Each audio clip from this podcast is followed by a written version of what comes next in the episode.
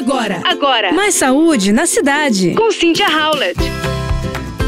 Você sabia que pessoas que comem carne vermelha regularmente podem ter um risco maior de diabetes tipo 2 ao longo da vida? De acordo com uma, um grande estudo recentemente publicado no The American Journal of Clinical Nutrition, quem costuma consumir carnes processadas como bacon, salsicha, embutidos, corre então um risco ainda maior.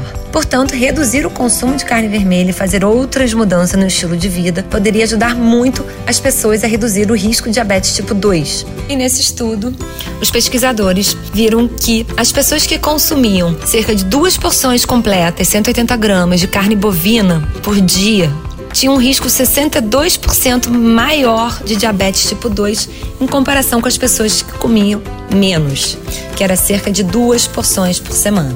O estudo, ele não mostra que comer carne vermelha cause diretamente diabetes tipo 2, mas mostra apenas uma associação entre a quantidade de carne vermelha que você ingere e o risco da doença. Mas as conclusões do estudo refletem outras pesquisas que levantam preocupações sobre a ingestão de grandes quantidades de carne vermelha e sugerem que as mudanças na dieta podem ter um impacto positivo. Portanto, trocar apenas uma porção de carne por dia por fontes de proteína vegetais ou por laticínios como iogurte também reduz o risco de diabetes, de acordo com o estudo. Então, que tal a partir de hoje mexer no cardápio e colocar a proteína animal em apenas uma das duas refeições do dia? Você escolhe, almoço ou jantar.